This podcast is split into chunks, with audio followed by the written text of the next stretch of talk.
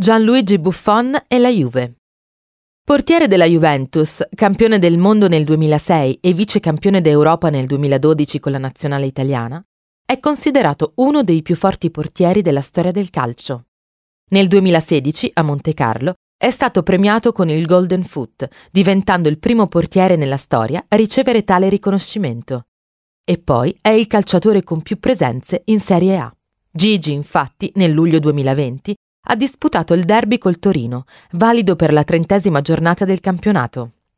In questo modo ha raggiunto quota 648 presenze in Serie A, record assoluto.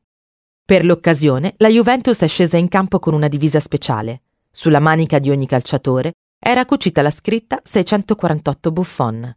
Nel 68 anniversario della tragedia di Superga, poi, anche Gigi ha dedicato un pensiero al Grande Torino, riferendosi con toni molto duri alle scritte apparse sui muri della strada che porta alla Basilica.